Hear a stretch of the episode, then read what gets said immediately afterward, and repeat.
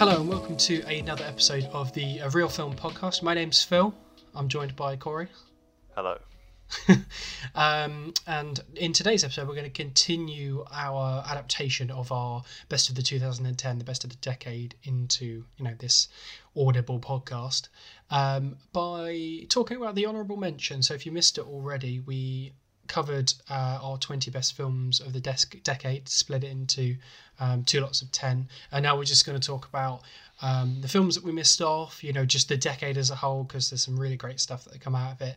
And then at the end, we're going to sort of revisit um, our list and talk about if we, you know, any films that we've seen since then that could have made it in. Um, just have a little natter about, you know, the list as a whole now. It's, I mean, it's been what, a year since we wrote it? Nearly? I think it's been a year. Yeah, I think Yeah. it's about Nov- November last year, November 2019. I think we wrote it. So, um, so I mean, just before we start recording, the thing we said to each other that the 2010s has been the year of the comic book film, really, hasn't it? Disney came back with Marvel and made Avengers and just all the MCU films have just completely taken over the decade. There's been some really great other or some good other um, uh, franchises in the decade too, but the MCU has completely dominated the box office, really, hasn't it? Yeah, definitely. I mean, you think start of the decade, even you know, that's when the Harry Potter franchise finished, and then it's you know becomes a decade dedicated to basically Disney. Um, but yeah, I mean, uh, Marvel, I think, obviously starting that started that uh, sort of cinematic universe thing, and they're by far the best at it. I mean, I know that DC as well have taken over, but I think it's been dominated. But I think a lot of the films are obviously very hit and miss. I believe. Yes, yes. I mean, there are some good ones. I mean, you look at the top 10 um, of the highest grossing films in the decade. Number one is obviously Endgame because Endgame's now become um, the highest grossing film of all time, surpassing Avatar. Number three is Infinity War. Where would you rank? What do you think of Endgame and Infinity War? Do you prefer one to the other? Because they kind of need each other, but Yeah, that's true. I think, I think I would. Endgame is great because it's the end, if that makes sense. Like it's a fantastic ending to this journey that they've been on for, you know, 10, 11 years. But I think what Infinity War did, that sort of going off what the first Avengers did as balancing all these characters. I would personally say Infinity War's better. I I don't know. I always disagree a little bit just because I think in Endgame is the sort of conclusion of you know this 22 film saga or whatever it was you know this this whole list of films it was it was pulling all that to an end and then starting a new um sort of new phase from then onwards i feel like infinity war relies too much on endgame you can't just watch infinity war and then that be that do you know what I mean? Like it is half a film to me. Infinity War's half a film to me. It's like it's like episode nine of a ten episode TV series. You can't just uh, stop there and and that's just my opinion. I I came out of the cinema thinking I kind of wish I just waited until the next film and then I'll watch this and then watch the next one. I was a bit disappointed if I was perfectly honest. Yeah, I- see where you're coming from. I think they do well enough for me personally, just to keep it. Uh, I I understand what you mean. Like it does depend on Endgame, and it makes you immediately want to watch Endgame afterwards. But uh, I still enjoyed it like as a single film as well. I know the ending is a bit sad, but I think it has that shock factor as well. I think you know it's uh, they're films with a formula, and Yeah. they've spent 10 years uh, basically following this formula and then at the end to have Thanos snap his fingers and we obviously know that's not how it's the whole the main story is going to end but it's just nice to you know see that kind of ending in a film in a Marvel film I guess but I do see your point completely yeah You do have the other two Avengers films in here, and I think the first one from 2012, the Joss Whedon one, um, I think that's the best one. I think it's the most like effortless one. It's just so fun throughout all. Like I know a lot. You you almost always go to the last sort of hour, forty minutes. I think most people do. You know when um, uh, Loki brings that alien army onto Earth, and then you have this really great sort of battle sequence for ages. And but I I know that that's the bit that people always go to first, but I think the rest of the film is fun. Um, I think it's the best one. I think the other one that's on here that's actually bizarrely the ninth highest grossing film of the 2010s, Age of Ultron, which is I bloody I hate Ultron. I think it's such a rubbish film. It's in the bottom two. It's this, the second worst MCU film for me after Thor: The Dark World. Uh, I wouldn't say I, I hated it when I first watched it. I think the problem is it's just like a hollow shell of what the first film was to me. It was just that that effortlessness that the first one has. It feels so forced in Ultron. The only thing that saves it for me is because uh, James Spader plays Ultron, but that's just because I like him. That's Yeah, pretty much the only thing that saves that, really. Uh, but no, I think uh, my least two favorite. I've always said that I really don't like Iron Man two as well. Mm. But uh, I mean, I speaking of you know, we, we can talk about MCU for a long time because there's just so many of them. Uh, Mm. But also, you know, revitalizing Star Wars as well. Absolutely. Obviously, Force Awakens was the second highest grossing film. Um, it it did. It's a problematic trilogy, I think, because it's is. it's so clear that they had no plan going into it, in my opinion. So, like, I'm not a fan of the prequel trilogy at all. I think they're all three of them are the worst three Star Wars films. Um, I think they're all pretty bad but you could see what that Lucas knew that he was going to make a trilogy and he has a coherent story throughout. Like you can see the steps he was making for all three films together. I think with this trilogy it's so clear that they were like okay one director's going to do the first film another director's going to do the second film. They were supposed to have a third director do the last film but then decided to bring the first director back again. And i think all of that becomes so obvious because it becomes so muddled like all these storylines they just don't it doesn't feel like like the fr- the ending feels like that was what was planned from the start do you know what i mean Yeah, definitely. I mean, what I think it is is that they caved to uh, the fandom, Hmm. and to be honest, I think that's something that George Lucas never really did with his prequel. So I give him props for that. He just made he knew the story he wanted to tell, and he did. And you're right, it was a coherent story. They're not good films, but No. it was coherent. But yeah, I think it. Uh, you know, Force Awakens is a film that was a crowd pleaser, but it was a good crowd pleaser yeah uh, it got you know younger fans like kids back into Star Wars with new characters, but then it was also you know it got uh, older Star Wars fans back into this uh, into the world. And then Last Jedi, uh, Rian Johnson took some risks and they paid off. I think I think it was a fantastic film. But then the third one it infuriates me so much. It's it, I just hated it. It was just such fan service, and I Yeah. hated it. but in the worst possible way as you say force awakens i think force awakens is a very very similar story to a new hope i don't necessarily think that has to be a bad thing you know it's it's a No, pretty doesn't. it's pretty pretty familiar ground there they're touching on but a new hope is not exactly original story you know it's a pretty um safe you know folktale esque story in the way that it's told. You know, these are they're pretty. Um, I don't say paint by numbers, but this it's it's not um, as original as you know other films in the um, in the sort of Star Wars universe. But I, I think Force Awakens is the most effortlessly sort of easy one to watch. I think it's so fun.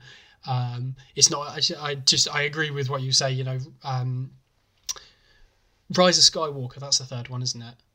Yeah. pants absolutely pants i think as you say it's just Pants. complete it just completely just falls to the fan service the whole Rey and uh fucking what's adam driver's character called uh Kylo Ren. kylo ren yeah Rey and kylo kissing or stuff like that what was that about rubbish absolutely rubbish, Rubbish.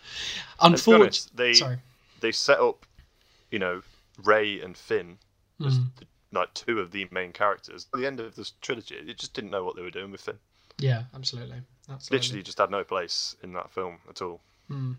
Well, I think that that trilogy was a bit hit and miss. It did still have its high points. I think one franchise that's been brought back to life that I don't think is good in any way is Jurassic World. So we've only, I believe, Yeah. we've only had the two in this. We haven't had the third one yet, have we? No, I don't Um, think so. No. I own, I've, I've seen Jurassic World once, and I've seen Fallen Kingdom once.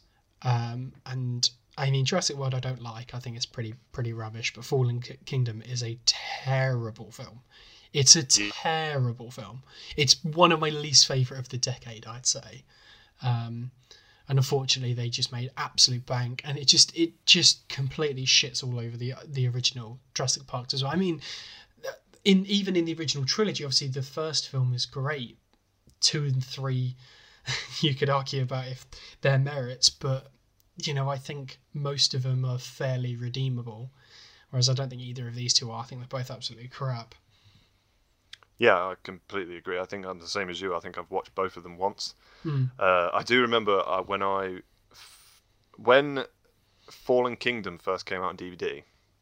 I was working in HMV, and uh, everyone was coming in asking me about it. And obviously, you know, the go-to re- retail thing is that you always push a product, but I just couldn't physically do it.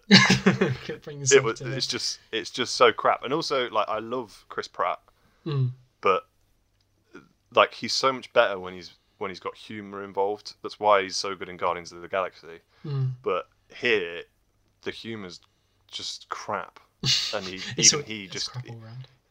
yeah he just can't he just can't save it and then he's Mm. just left as this sort of like by the numbers leading action man and it just i don't know everything about it just i hate it i thought it was pants you could use that word again pants Yeah, I think pants is a good way to describe it. From one rubbish franchise to the next, you've got the Fast and Furious films.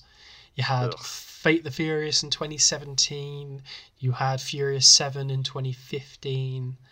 Ah, is Fate, Fate and the Furious the one that was in 2017? Is that the one that Paul Walker? It was that his last one, or was Furious 7 his last one? furious 7 was his last one Yeah, because that's the one that's ma- Furious Seven is the one that's made more money.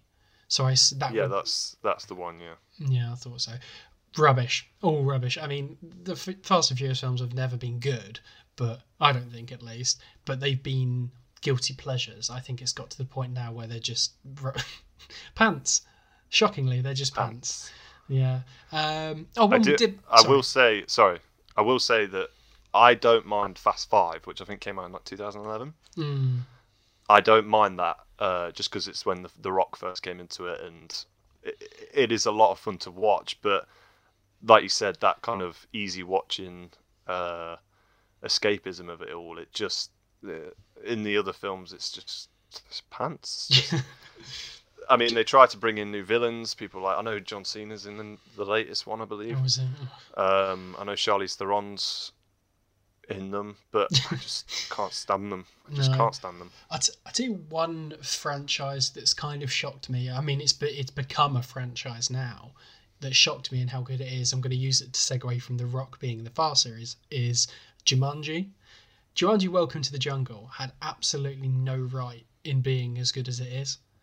I mean, I shouldn't say good, but enjoyable as it is. It's just silly. It's so much silly fun, in my opinion, at least. I think when people say that they want to go to the cinema to switch off their brain to nonsense and they go and watch a Transformers film or a Fast and Furious film, I, I just say go watch something like Jumanji. You can go and switch your brain off to it, but it's just good watching too, at least in my opinion.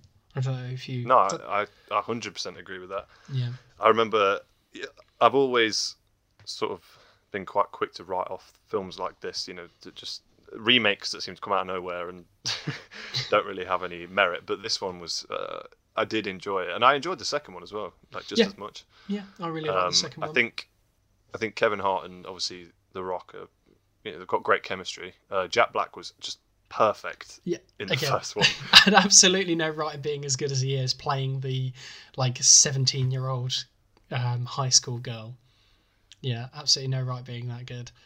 We also had a couple of um, James Bond films. So I, the first one would have been Skyfall in 2012, and then we had Spectre in 2015.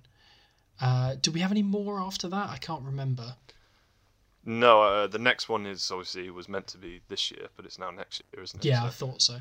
I thought so. There's a bigger gap between those. It's strange, isn't it? Because James Bond is obviously one of these big Yeah. franchises. They make lots of money. These films, most of them make close to a billion.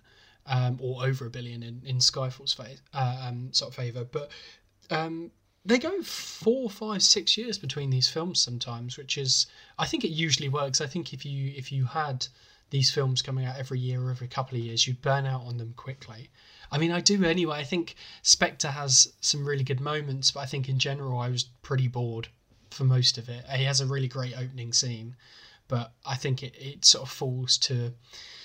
I, th- I feel like James Bond has this problem problem every few films that it gets in a bit of a rut where they end up sort of like becoming a bit paint by numbers, and then people get a bit bored and they have to sort of revitalize it again. Um, and I feel like that's kind of what happened um, recently. I d- I don't know if how, obviously we haven't seen the most recent one yet. What was called No Time to Die. Yeah, I feel like it's going to do one of two things. It's either going to kick some life back into the franchise, or it's going to be pretty shit. I think that's the way it could go, basically. Yeah, yeah. I agree as well. I think it's got good enough people on it for it to be good. Um, the biggest problem I had with Spectre when I first watched it was that Daniel Craig just he looks so uninterested. Yeah, yeah. he just looked like he wasn't having a good time. And whereas Skyfall is much better. Hmm. Um, it's a Yeah, really good film. really good. What you were saying about this, like you know, they're taking quite long breaks. I don't know if that's uh, because they're trying to put a bit more time into it. As you know, you think Casino Royale with, uh, came out in 2006, and then Quantum of Solace came out in 2008, and I hate that. Maybe they felt like that rush is just isn't good. So Hmm. hopefully, No Time to Die. You know, with it being like five years since uh, Spectre, hopefully that'll be good. Yeah, I hope so. I hope so. I, I'm holding out for it. Um, I mean, I don't want to keep rattling on on the on the rubbish sort of franchises, but we also did have the the Hobbit trilogy, which was a huge disappointment. I'm assuming to both of us because I know both of us are really really big Lord of the Rings fans, not just in terms of the films being great, but they're super nostalgic for us. Um, and I went into an unexpected journey with really high hopes because I love the Hobbit book. You know, Peter Jackson did wonders with the Lord of the Rings trilogy. I was a little bit worried with it uh, being a trilogy, but I thought, you know what, if anyone can do it well, I thought Jackson could. Um, and I think what I expected to happen happened where they're all really long drawn out and the story's just not built for that. It throws in all these characters that weren't in the books and it brings back legolas and you know a few other people for the sake of bringing them back there's no real reason for them to be there. Um, yeah i think as there's there's moments in the trilogy that i think are really really great. I think unexpected journey is the best one and i think martin freeman is a really great as bilbo in it but i think on the whole i don't think it's a particularly good trilogy No, I agree. I I didn't mind the first one, but I think as a whole, uh, it's just too long. And I think the as a trilogy, it has these really good moments where they're fun, but it just doesn't feel like uh, it. It just feels unnecessary. Whereas you know the original Lord of the Rings trilogy felt necessary. Yeah, yeah, exactly. Um, I've just seen one on here. This is in the top 50 highest grossing films in 2018. This makes me so sad. Bohemian Rhapsody made just over $900 million, which makes me very sad because that is a piece of shit. I, I mean, I, I really like Rami Malek in it. I think he's a great performance, but I literally don't think anything else about the film is good.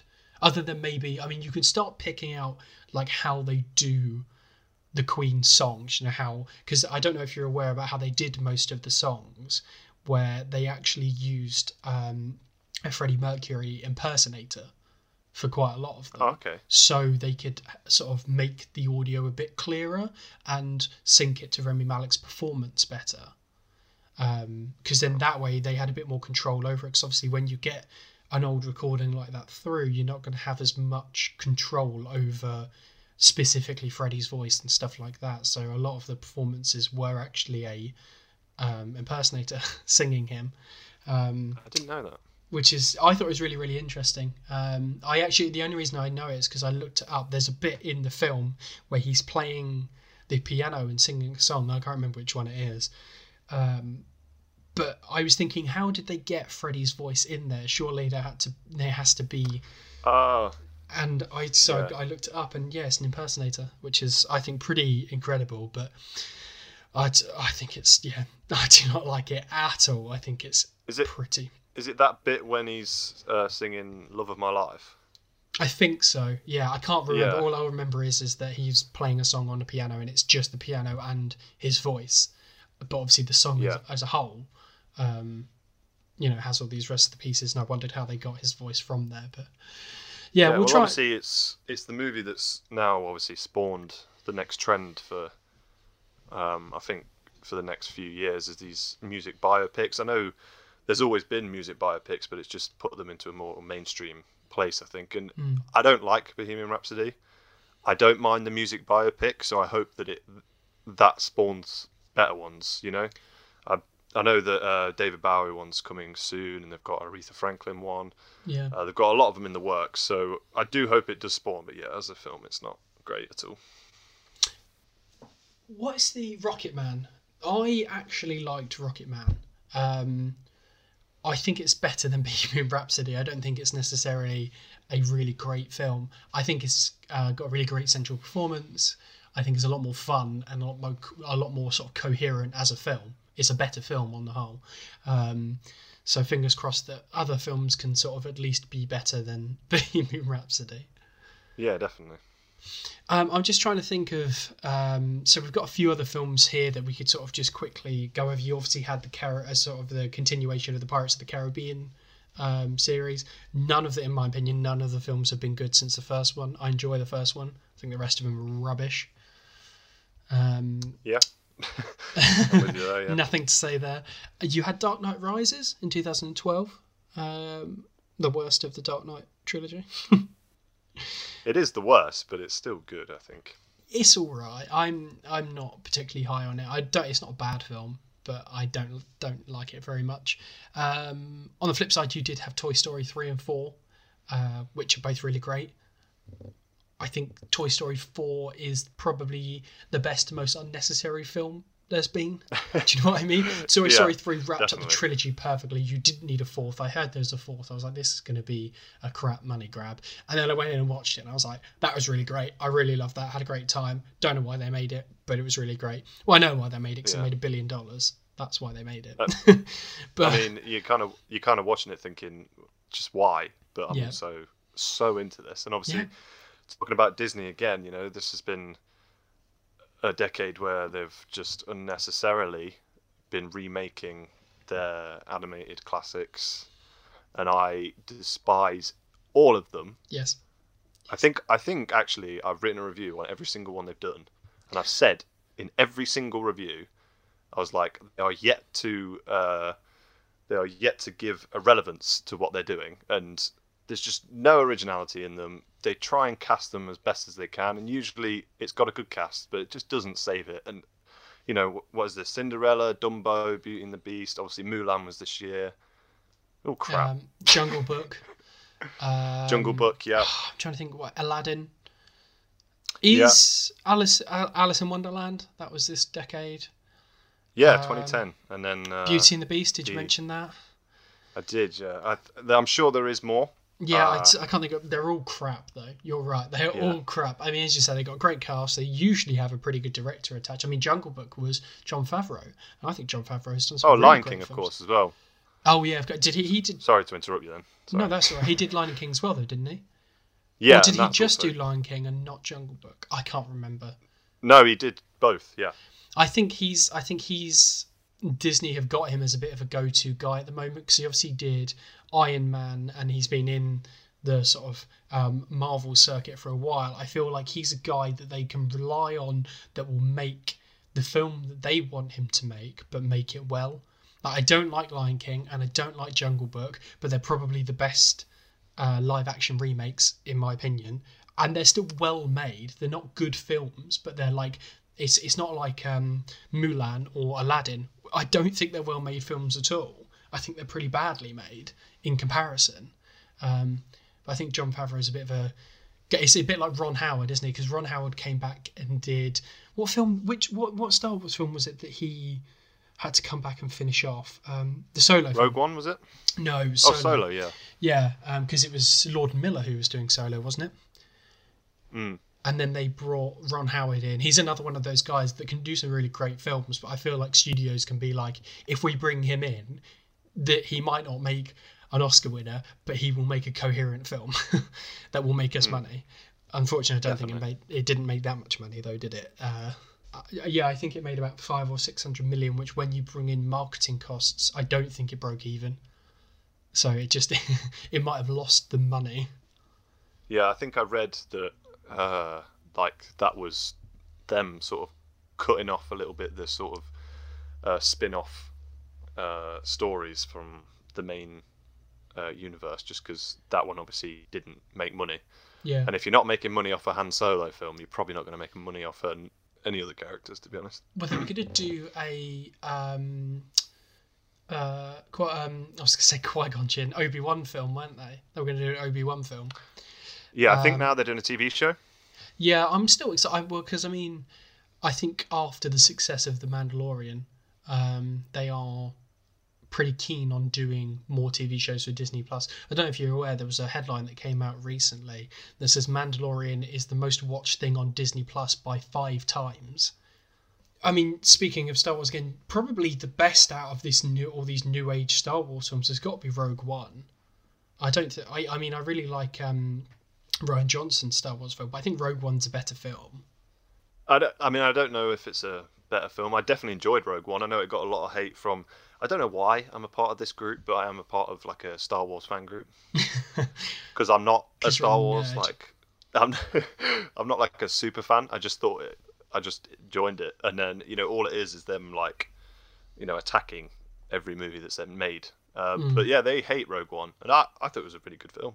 Yeah, I really liked it. I think the reason why I'd say it's better than Rian Johnson's one is Rian Johnson's one has that B story of Finn and the girl whose name I can't remember, who's like a weird love interest, where they go off to the casino planet or whatever it is, and it's like half an hour of the runtime.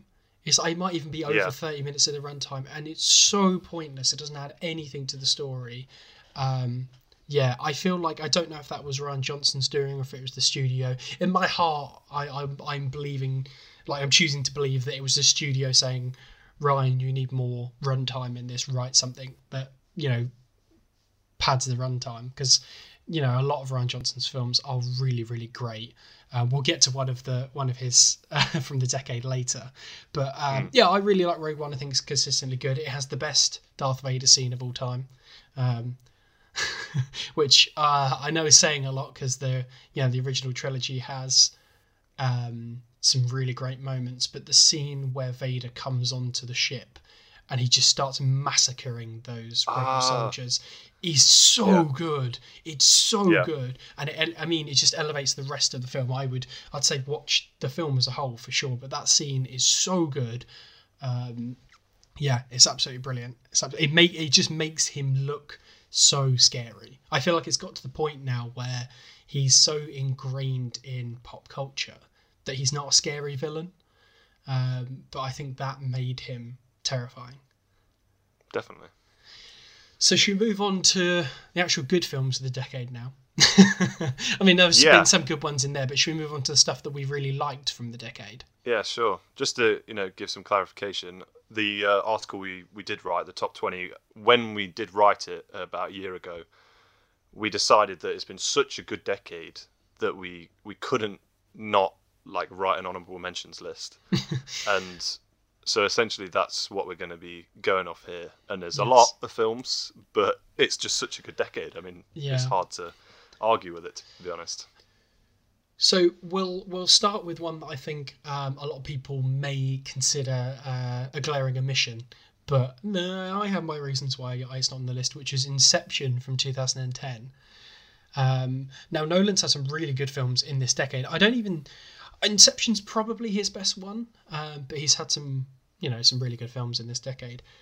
It's the beauty of it is that it for me, it's very expositional, but part of the charm of and the entertainment of its movie is the fact that it is expositional.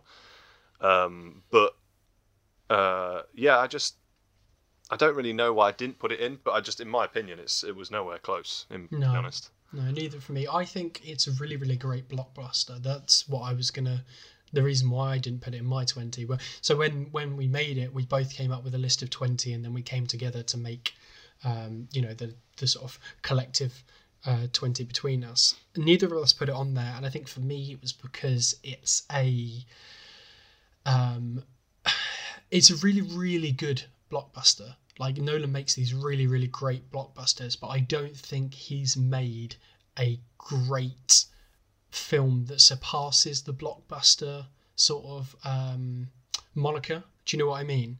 So things like The Prestige is is a blockbuster, but for me, it's so much more than that. And I think stuff like Inception is really great, and it brings these really great ideas in there. But I think it's putting entertainment first. Um, whereas something like The Prestige, I think, is putting the art first. I know that's a really pretentious way of putting it, but I think that's the best. I think that's the easiest way of saying it in my mind, at least. I do agree. Yeah, uh, Inception is one of the best blockbusters of the decade. Absolutely. But it, you're right. It, there's no there's no depth outside of the popcorn entertainment, and it's a very intelligent popcorn entertainment. Don't get me wrong; it's very creative Absolutely. and it's got very big ideas, but there's no depth to Mm. you know really anything else.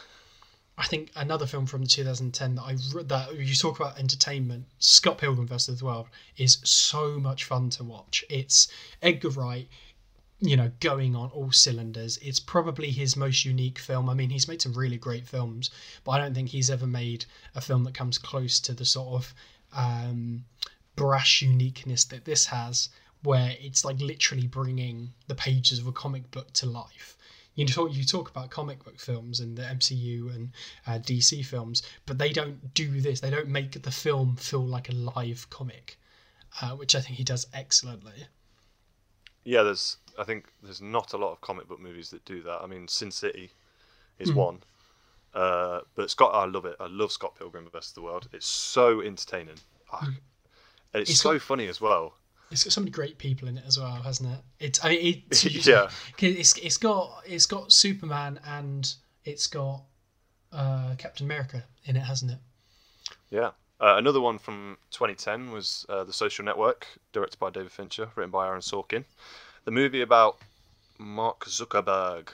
and I know later on in this podcast, I will want to talk more about Social Network, but and I imagine a lot of people would like to think this is on the list, but uh, it's just such a wonderful script that's matched by fantastic performances and and it's a very sort of unex- unexpected film. I think a film about Facebook and its beginnings. It's a it's a very interesting look into the man that created it. And I think David Fincher still is still going as one of the best directors, and this is fantastic. I think. Absolutely. Um, I mean, we might as well just we're going to talk about it more later. So I'll just I totally agree. Fantastic, fantastic performances. You know, in our uh, earlier podcasts, we talked about how um, 2010s was the decade of Ryan Gosling, and I think 2010 with Blue Valentine. What an amazing performance from him. Yeah, definitely. Uh, And- It's such a beautiful movie, and you know has my wife in it, so I- I can't complain. Uh, Michelle Michelle, if you're listening, you know you're great. uh, Um, no, it's such a it's such a heartbreaking movie though. It's but it's so beautiful. we included Place Beyond the Pines instead. I think we both uh, agreed that although Blue Valentine hits us emotionally better, I think Place Beyond the Pines is a better film. Um, but they're, t- they're they're different. They're so different. They're both wonderful though. Um, we didn't include that many action films on our list, but The Warrior is really great. A very different action film, isn't it? You know, covering the sort of um, brotherly MMA fighting side that you don't often get a good film out of. Yeah, well, I mean, even like MMA anyway, you don't really see many films about that because a lot of films like that, I think it goes like with everything in like the sport genre, is that they sometimes they can just be really crap. But Warrior's great. Uh, I haven't watched it in a very long time, I will admit, uh, but it was for for a while. It was one of my favourite films, definitely. I, I can completely understand that. I think it's really, really good watch. Um, Raid Redemption, which is the first raid, is amazing. I think we spoke about it in one of our uh, podcasts that we actually chose something like Mad Max over the top of it because Fury Road sort of um, manages to sort of talk about other issues throughout. It's not just really, really great action, and it's I mean they're both super original in their action, but Raid Redemption's just amazing people just beating ass. You know, they're just kicking ass. That's all they're doing. Kicking ass. Yeah, I mean, it's basically got some of the best uh, choreography of uh, hand-to-hand combat. Absolutely. Uh, I know that might be controversial to all the Jackie Chan fans out there, but it is. It's just this is just, it's a different breed of martial arts film. It's fantastic. Completely. Another one from 2011 is Another Earth, um, where they discover through that there is another Earth. That's pretty self-explanatory, but uh, it's much more um, personal than that. I think it's it's very intimate between two people, and uh, just and that idea of the other Earth is lurking in the background. This idea that there's another parallel world and about the choices we make. Um, I I was really moved by it. I can see why people might not like it, but I was really moved by it. Um, another one uh, that we both love, I know for a fact, is uh, Drive. Decade of Ryan Gosling. I told you it's the decade of Ryan Gosling. What a soundtrack as well. Oh my god. I live and breathe this soundtrack. It's so good. It's not just the sound though when you think about it. Visually it's so striking. The blues and the purples and things like that. They have this gorgeous sort of um, it's almost like the um, futuristic elements of something like Blade Runner, but in like a grounded, realistic um, it's, it's there's moments of action in this, but it's not an action film, is it? You know, it has these No. really, really. It's a brutal and violent film, but they are few and far between these scenes, which I think makes those scenes hit a lot harder when they actually do. Yeah, definitely. I mean, I- mean, like you said, it's uh, it's also the decade of Ryan Gosling. Like he, he's made so many great films, but I love Drive because it's got that sort of like '80s neon style to it, Mm. and uh, it's just a really stylish, but you know, it's not style over substance at all. There's some fantastic things in it. Absolutely. Um, and another one from 2011 by one of the most controversial directors ever, Lars von Trier, was Melancholia. Um, really interesting film, and I know you really like this film. Yeah, big fan. I'm really, really like this film. I think the things that sort of the issues that it um, handles is really interesting. Um, it's pretty fucking depressing. Um, which actually, I think when a depressing film is like a like this is done well, um, I don't know why. I just really like it. I think you could take so many moments from this film. It's beautiful. It's absolutely beautiful. It's it's in my opinion. There's no doubt that it's Lars von Trier's best film um, probably because it's one of his least controversial. Um, but it's there's so many moments in this that just look like paintings you could just use as like these stunning paintings. Yeah, great film. I like it a lot. Yeah, I mean, I like it. Um, maybe I wouldn't agree that it's Lars von Trier's best. Which I would don't know. I, don't, I, don't, I really like Dogville as well, but Yeah, uh, yeah. I'm not sure. Uh, but we can talk about that another time. we can just uh, another one going into 2012 now was uh, documentary, The Act of Killing, uh, directed by Joshua Oppenheimer about um, people who were in a gang, I believe, or they were sort of they basically did uh, murder. They did uh, executions of people, and they act. He. It's a really interesting film because they're all people who were doing this in the 60s, these murderers and uh, executioners. And uh, he essentially asked them to uh, re- reenact the things they did, but they can do it in any style they want. And because they grew up on, sorry, because they were uh, doing it during a time when they started getting like sort of Hollywood movies and the gangster movies and stuff like that, they start to do that. And um, it's kind of like a slow realization that these people who have, seem to have no remorse, it all builds to an end that proves that they really do. And it's just, I mean, this is one of the, not the first documentaries I've ever watched, of course, but it was one of the ones that made me realize that documentary is like ridiculously effective, definitely. Yeah, yeah. That's one I haven't seen, unfortunately. Another one, uh, still in 2012, was Paul Thomas Anderson's The Master. And again, I personally will talk about this later on because I, I think this is an absolutely phenomenal film.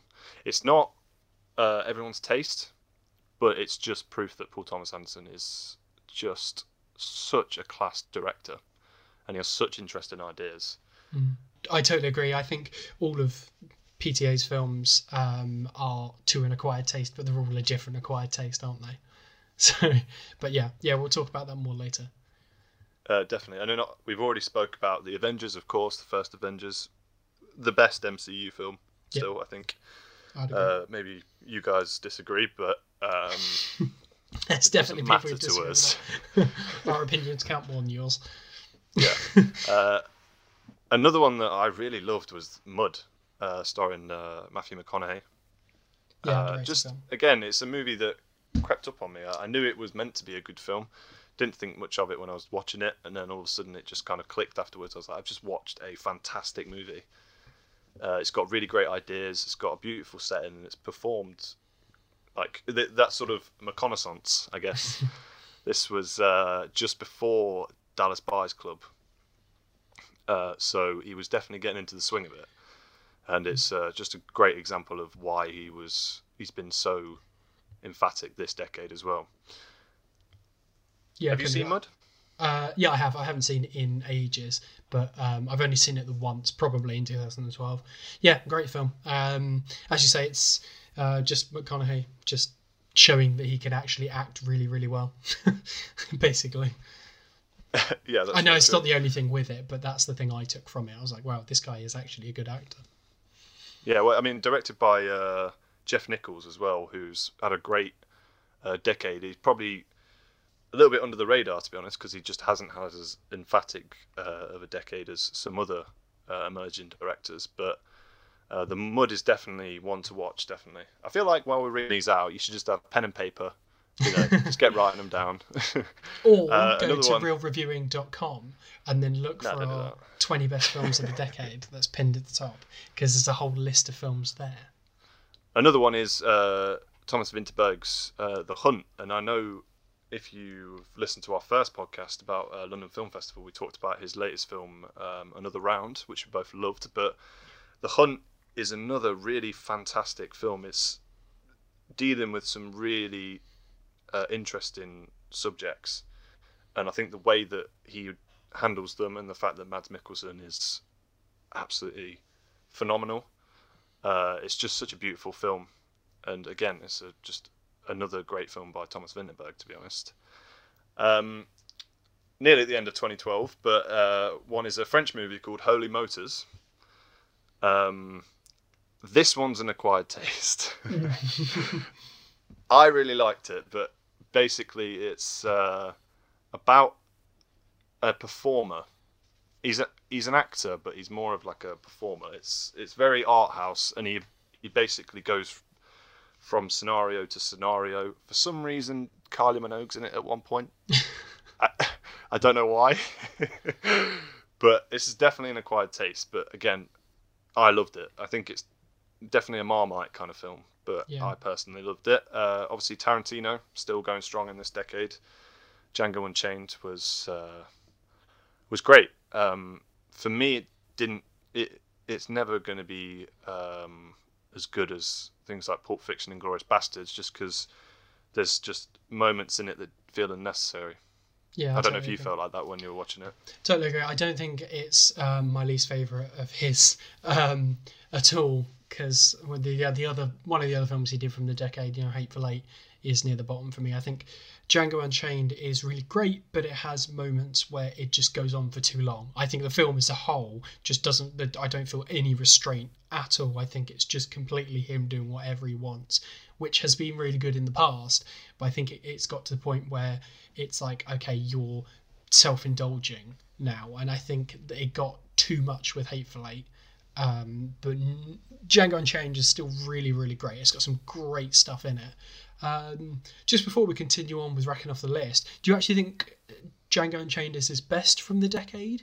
I mean, the only one, the other one I think you could probably put in is uh, Once Upon a Time in Hollywood. Which one would you consider better? I know they're quite different, but That's a good question. I think, uh, as of now, right now, I think Once Upon a Time in Hollywood.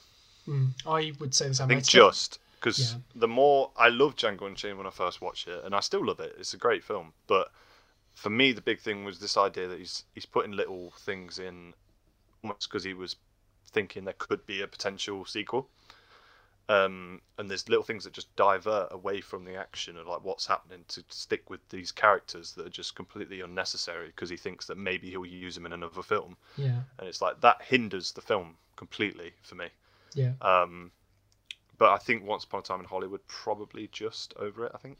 I think one of the reasons why I like him, I was the one who actually reviewed it, and I said in my review that I think this is probably his most mature film to date. It's not his best, as you say, Pulp Fiction and um, Inglourious Basterds, and you could probably throw Reservoir Dogs in there too. They're all really, really great films. But I think there's something about this that just makes it feel more mature.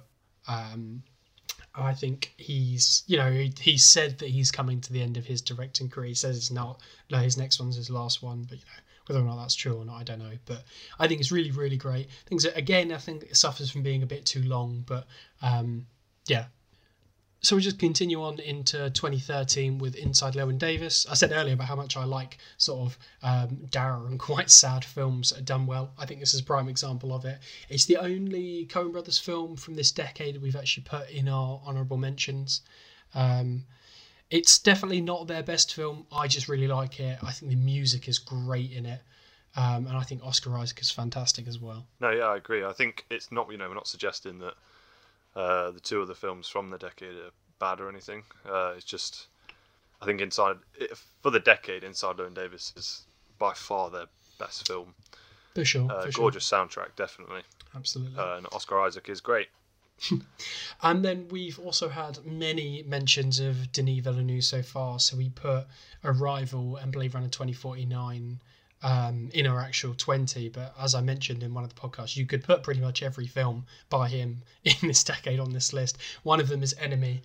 Now, I always find Enemy quite a hard film to describe without giving. Um, you know, I don't want to give too much away because it's a film that when you discover what it's really about, is sort of that's when it's like genius starts shining. Um, great central performance from uh, Jake Gyllenhaal as well. Uh, he's not the only. It's not the only film he's done with uh, Denis Villeneuve. They did Prisoners, or Prisoner. Sorry, when was Prisoner? Two thousand and Thirteen. thirteen. Yeah, same year. Same, year. Uh, yeah, I would agree. I think uh, Prisoners is a really fantastic film as well, but uh, I love Enemy. I, I don't know what it is about it. Again, it's quite a mysterious film. It's, Mm. um, but I just I love it. I think it's a fantastic film to watch. Absolutely. I think another film that you should definitely merit on its originality is Her. Um, you know, that, that takes the idea of this sort of Siri in your phone, you know, this AI in your phone, going from a quick way to Google to being like this. It's having like a, they had this sentient AI um, almost that you can have a relationship with, and having this central character having a romantic relationship with this AI, I think, is making that romantic as well. It's not it's not just the idea of making it watchable, it's making it actually romantic. Is you know, I think it's a stroke of genius. Definitely, there's some scenes in her that are just far more emotional and effective than any human romance ever. Like to be honest, I think the bit where he's sat on the stairs and she kind of breaks to him that she's in, like you know, the ear of a lot of other people. Uh, it's devastating, and Absolutely you, brilliant. it's more devastating than a lot of normal romances. uh, and I think Spike Jonze is such a fantastic director. Hmm. Uh, I probably don't see that much of him uh, at, the, at the moment, but her, yeah, it's such a great film. I think um, one film that you have to that is in this list, I think purely because of how engaging it is, considering its confines, is Locke. Um, you know, the Tom Hardy sort of.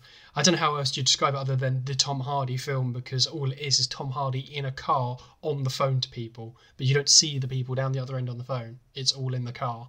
I think making you know 90 minutes of that engaging and interesting, and it's about a guy essentially like going to he had a one night stand she got pregnant she's having the baby and he's talking about that on the phone to people while also talking about a cement pouring uh, operation that's going the next day. How is that engaging? I, I tom hardy in the central role. I think i think he's I think he's lost a bit of his uh, charisma at the moment in some of his most recent performances. I don't think he quite has got back to um, you know this charismatic role that he has he was in the sort of late 2000s early 2010s but yeah great film. Um, fruitvale station what an incredible film that is what a heartbreaking film that is i believe you actually wrote an editor's pick on this didn't you I did, yeah. I think uh, it's such a beautiful film, um, a really important film as well. It's even today. Um, I think what what did it for me is that bit at the start where it shows you what happens and then tells you everything that happened before. I always think that's in the wrong in the wrong film. That's a cheap trick, but here it manages to just create so much. Um, you, I guess you know what's coming and you really start to love this character. And obviously, it's based on a true story, and it's just such a brilliant film. And Ryan Coogler is obviously a director that's done very well this decade. Um, but uh, Fruitvale Station is his best for me. So you move from like one true story to the next, but a very different one in Wolf of Wall Street, which was um, one of Leo's. I think it was one of his only nominations from this decade. Like he had, we had that big thing um, uh, going into when he actually went won it. That it was like his time to do it. He'd kind of, it, you know, a bit a long coming thing. I think Wolf of Wall Street is probably one of his best performances. I think he's so kinetic and so engaging in it. Um, I think the character's pretty um, awful, and I think it's I think Scorsese being able to make this in his age, you know, he's he's not a young guy, being able to make such a fast-paced, kinetic film, I think is very impressive. I do think it succumbs a little bit to, I don't want to say, I, I don't think it glorifies him, but I think it makes you like him a little bit too much because the guy's done some really awful shit. But I mean, that's not it's not that bad. You know, I don't I don't think it's um, something that you could rag too much on the film on. I think the film is is still really really watchable, and considering its length, it's a long film, and considering its length, it's super watchable. Yeah, I mean, I see where you're coming from with that. Um, I do think Scorsese uh, is very. I think in a lot of his films, his, a lot of his characters aren't particularly good, but uh, I do see where you're coming from. I don't think it glorifies the lifestyle just because of how it ends. Um, you know, it's it's a very it, even though it's Scorsese, even though it's uh, very different, uh, I guess. Um, it's still very formulaic in the sense that it's it's the same as every rise and fall movie, Yeah, and it's the best example of that kind of movie. But it's still that formula where they obviously fall. Um, so I don't think there is some glorification just because it's three hours long and it spends a long time on the lifestyle. Um, but I do think the ending's pretty important, and I think you know, like you said, uh, with his age, Scorsese has done really well to make such a brilliant film. absolutely. Still going strong in 2013 was uh, Hayao Miyazaki with The Wind Rises. Um, I don't know the ins and outs of what the Ghibli sort of fandom community are like, but I personally think I'd put this in my. I think at the time when I watched it, I put it in my top three Ghibli movies I'd ever seen. I Yeah. I absolutely adored it, and uh, it's based on a real person, I believe. Yes, Um, yeah. but it's it's uh, what did he do? Sorry, you He was a um, he was a airplane designer during World War Two, uh, so it's a biopic essentially, which I think is new ground for Ghibli. Um, yeah, I think it's great. I think it. Uh, Ghibli has always had a, a film or two in a, every decade that has been really, really great. Like they've never, like, like progressively over time they haven't got bad. Do you know what I mean? They've always Yeah. had a great film every few years at least, and I think this was one of them. I don't think I've seen a Ghibli film since Wind Rises. I think is as nearly as good. I don't like it quite as much as you, but it's still one of my favourite Ghibli films. I absolutely love it. Well, I think uh, what I love as well about Miyazaki is it doesn't matter what he's telling a story about, whether it's in some other fantastical world or it's grounded and based on a real person. There's always that sense of imagination with his films, Yeah, and The Wind Rises is just such a. It's it just feels far more subtle with how it's being uh, magical, and that's why I love it. I think it's a slightly uh, change of pace, and I just think it works completely. Uh, another Japanese animation film from the same year was Garden of Words. I mean, maybe not as uh, sort of narratively on par with The Wind Rises, but uh, it's astonishingly beautiful. Yeah. I mean, that's pretty much the only reason why I think it's in this list. The story's good. It's a good story. It's pretty engaging. I think it's only about 45 minutes long, but visually, you've never seen an anime quite like this. I think the rain and the water when they're in the parks is just like I was watching it absolutely gobsmacked. I think we might have watched it together actually. Um, and I think, yeah, I remember watching it just thinking, how can an anime have like water this good? Do you know what I mean? It's it's a strange thing, isn't it? Because usually with hand drawn animation, I don't I don't know if they mixed. I never actually looked into it, unfortunately, but I'm assuming they must have mixed some form of um, uh, you know com- computer generated imagery with this to make it that effective because it's it's stunning. Yeah.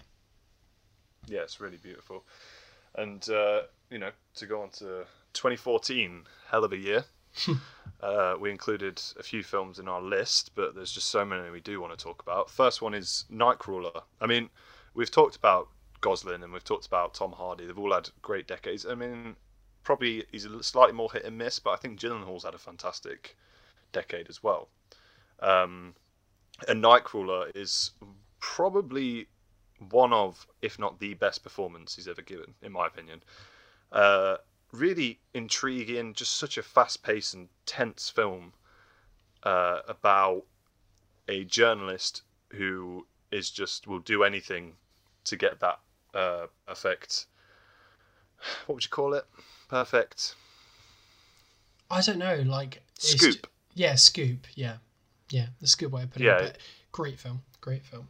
So 2014 also had a film um, that I really, I know we both like it, but I absolutely adore. If you've listened to the other podcast, you'll know my sort of um, affinity and affection for the sort of slower, slow burning sci-fis, and Ex Machina is absolutely 100% that in a nutshell. It's its simplicity and construction is what I absolutely adore. The idea that you basically just have three people basically in um, like a super remote location. One of them's actually an AI created by you know the guy who owns the building, and then the third person is just here to do the Turing test, sort of go through it and see if he can um, decide when uh, the AI is real or not, because that's the idea of the Turing test that can a computer become real by deceiving a human? Um, it was Alex Garland's directorial debut, and he's he's done some really great films up until this point. He's written some great films, I should say. Twenty Eight Days Later, and um, I really like Sunshine, and he's just done some really great stuff. But I think he this was a point where he kind of um, went out of his way to make something really, really special. And I think Ex Machina is a really special little film. I agree. Uh, I mean, I know you're massive on this film. It's definitely your type of film. I mean, I also loved it. I think it's just really soft and subtle, uh, and it's just constructed so beautifully. It's just impeccable. Uh, the narrative is, and yeah. it's performed brilliantly as well. So the next one from the same year was Birdman. It was the one that actually won Best Picture. Um, I think Birdman's really great. Has some really great central performances. Um, it's a film I haven't actually seen in probably five years. Um, I think it's a film that you need to discuss when you're leaving the cinema as well, or you know, wouldn't be cinema now, but if you sit and watch it with someone, I think it's a good film. You can discuss the ending with about what's real and what's not. Yeah, uh, it's a it's a great film. I, like, I'm probably like you. I haven't watched it in a while, but I remember walking out the cinema and it just, it was I just I was kind of taken aback. I, I'd never really seen a film like that, and like you said, it's it's performed brilliantly. I think its direction is absolutely wonderful as well. The opening sequence is great. The way that he sort of makes this faux one shot, um, I think is absolutely brilliant. Um, from the same year, you had Frank, which is a great little indie film with uh, Michael Fassbender in it. it. Has the really great imagery of this singer, lead singer of a band with this, you know, giant paper mache head. Um, yeah, I don't really know what else to say about it. I think it's really great, quick, little fun film that's worth watching. Yeah, I mean, that's pretty much all I can say about it. It's it's a lot of fun. I enjoyed it when I watched it. Um, but one of my favourites actually was uh, Still Alice uh, from 2014. Uh, won Julianne Moore her first, um, well, her only Best Actress Oscar. Uh, and it's it's a really difficult film to watch. It's about um, a woman's slow descent into uh, Alzheimer's and how it starts to kind of take over her life and affect her relationships with her daughter and her husband. And if it wasn't for Julianne Moore, this film wouldn't work because she's absolutely fantastic in it. And there's some scenes that are absolutely horrifying that, you know, it, it could be quite a difficult film for people that, you know, if it hits home quite a lot. But I think it's absolutely phenomenal. I love this film with mm. all my heart. There's um, really much I can add to it. Other than that, I think you've completely hit the nail on the head with it. Uh, yeah, I mean, sort of going more towards the popcorn action side uh, is Edge of Tomorrow, and uh, I recently uh, wrote a review of Palm Springs that came out uh, this year, and it's following that sort of Groundhog Day uh, story of waking up in the same day. But this one, and this was probably like the start of the rejuvenation. This uh, Edge of Tomorrow, starring Tom Cruise, and it's so good though. Yeah. Like you read what it's about, and you're a bit like, eh, but it's just so good. It's so entertaining. Um, it's intelligent with where he sort of uh, wakes up and stuff. It doesn't just uh, it doesn't feel like it has a lot of filler. Like it feels like every day he wakes up is very important and stuff like that. And I think yeah. it's just very full throttle. And God, I hate saying that, but it is, and it's great. Another movie from 2014, just to round it off with our sort of honourable mentions from that year, is Chef. Speaking of Jon Favreau, uh, I know we've mentioned that he's he's very much a director that you know people like like studios think they can rely on, but Chef's definitely a much more personal film for him. Uh, it, you know, you find out now through TV shows and things like that, like the Chef Show on Netflix, that he's very much a food infu- food enthusiast, uh, and this film is just like the pinnacle of film and food. It's food porn, yeah. but it's got a great story. It's got a very underlying um, way of connecting food with the people around him, and it's such a fantastic little passionate film. Uh, it's not much more than that, but I think it's just a very beautiful film to watch sometimes. Super watchable. It's so watchable. It's so fun. Um, yeah, I really, really love Chef. Yeah, uh, to carry on, going back to Denis, Denis Villeneuve, I think uh, we, probably the most mentioned person on our podcast.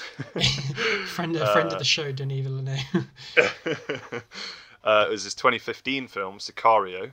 Um, I think we there was you know some debates about this actually making the list. But, yeah, it was uh, very close, wasn't it? Yeah, it's just such a fantastic film. It's very tense. It's got very big ideas, and it has a particular sequence on the bridge, yeah, which is by far one of the best scenes of the decade. It's the tension and the craft put into that scene, and the whole film is just absolutely phenomenal. Absolutely, absolutely. I think it's it's not just it's the whole build up to that as well. You know, we spoke about certain films having these really really great endings before. I think Sicario has an amazing opening. Like the first 40 or 50 minutes are so tense, you just have no idea where it's heading. Um, yeah, and he has, I think Denis Villeneuve has a really, really great sense of how to make action good but short. I remember reading an interview with him once where he said he doesn't really like to use violence. He thinks there's too much violence out, out there. So when he does want to use it, it has a lot of punch to it. And I think, as you say, that border crossing scene um, you know, 40, 50 minutes in, is the prime example of this really, really punchy but brief violence that he does excellently well. Yeah, fantastic. uh, another one from 2015 is Danny Boyle's uh, Steve Jobs. Um, I absolutely love this film. Like when I first watched, I think well, it's got a Aaron Sorkin script for a start, so you think, you know, social network, that very tight, punchy dialogue. Steve Jobs is exactly the same. And uh, it's very similar in the sense that it's uh, it's sort of picking apart a very popular figure of this decade um, and performed just almost it's almost perfectly by uh, Fassbender. It's got uh, Kate Winslet in it. Seth Rogen actually does pretty well against all these heavyweights. Um, but yeah, I adore this film. I Absolutely. absolutely love it. Yeah, I don't know if you can add any more than that. I think it's Fassbender probably at his best ever. Um, he's a great actor anyway, but you know he just absolutely controls this film. Uh, another one that won best. Um, I don't know what the actual title of the category was called at the time. Best foreign language film, maybe best international film. I'm not sure. But Son of Saul won the Oscar, and uh, I think I didn't know much about it until it had won the Oscar, unfortunately. But I did get to watch it a couple of years la- after.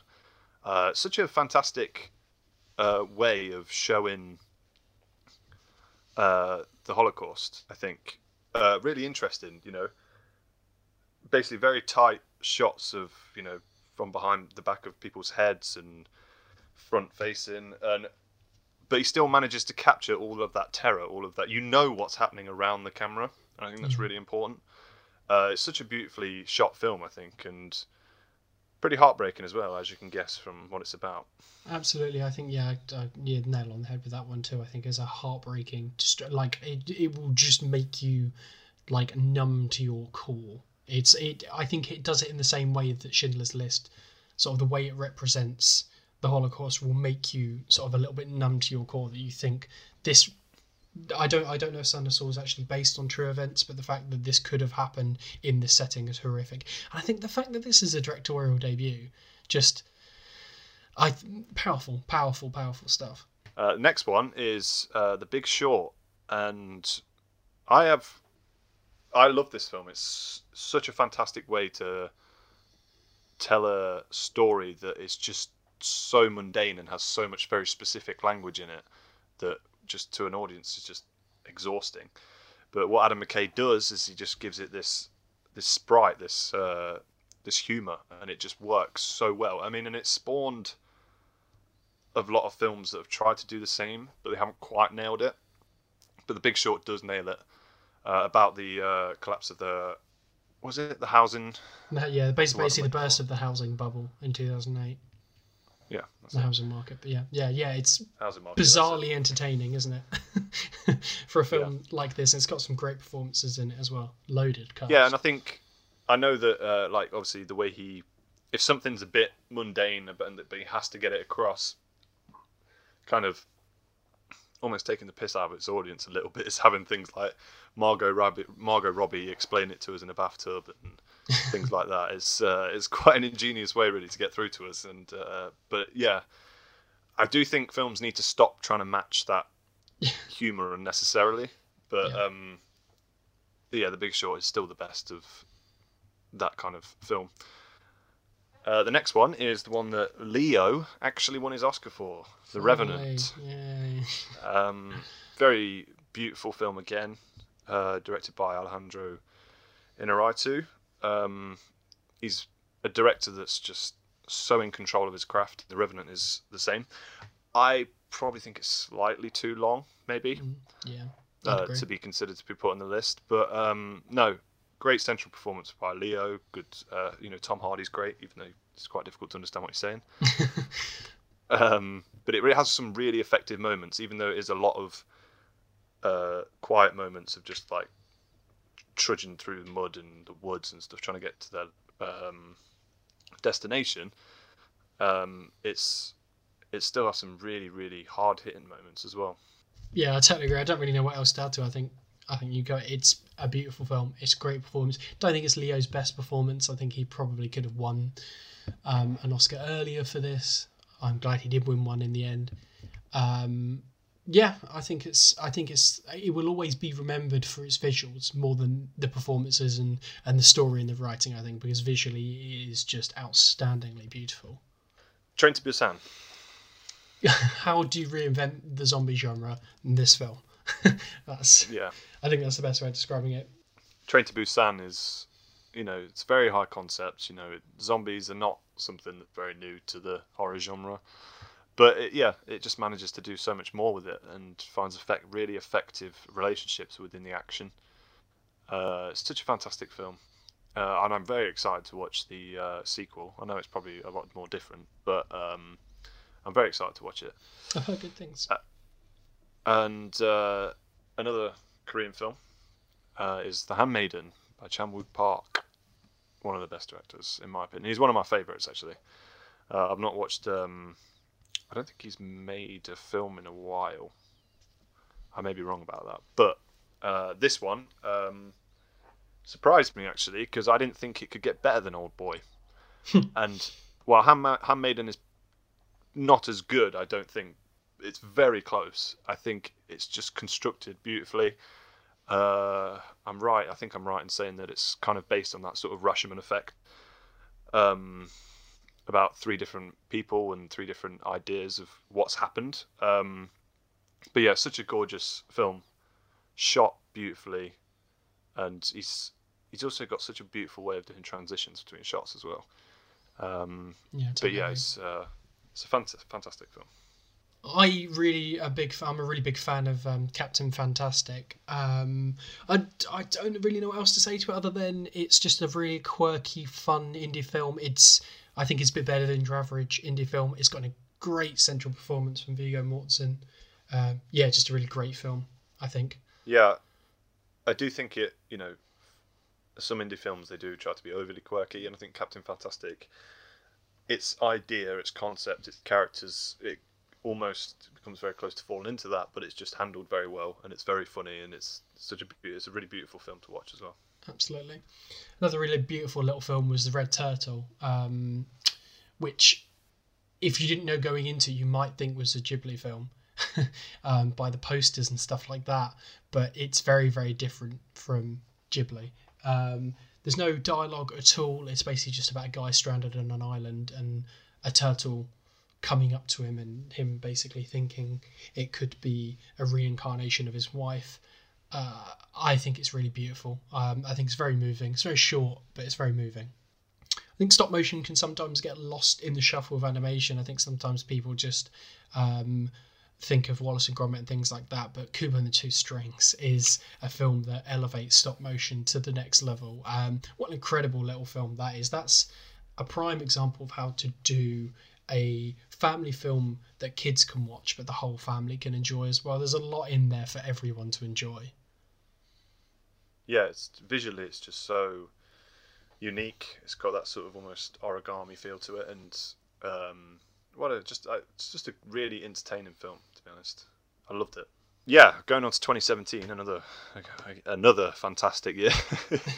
um, was the killing of the sacred deer by uh, Yorgos Lanthimos. Uh, what a unique director he is, anyway, and a great, uh, such a great uh, decade. Anyway, he's also made one uh, that we'll talk about a little bit later on. But this one was really unsettling. Um, it's ju- it's about a kid who gets involved with the dad of a family. Like he, uh, nothing particularly like sketchy or anything. He just helps. The dad helps him. Basically, he's a doctor, and uh, he, the kid, uh, mysteriously says that he will kill the kids of the family, uh, but he doesn't say how, and you never see how. They, for some reason, just naturally start to sort of give way. Um, and the way that Yorgos Lanthimos is so direct with some of the things he talks about is just it's excruciating, but it's just so riveting as well. Absolutely. Uh, and he's such a fantastic director as well. And I, he's one of he's he's a director that I will always look out for. Uh, and I'd probably say this is my favourite from him. I think the film we're going to go into in a bit is my favourite by him, but I can completely understand why. But he, all of his films are super unique. I think the film we're going to in a bit is a bit more accessible, which is why I like it more. But Killing a Sacred Deer is absolutely brilliant.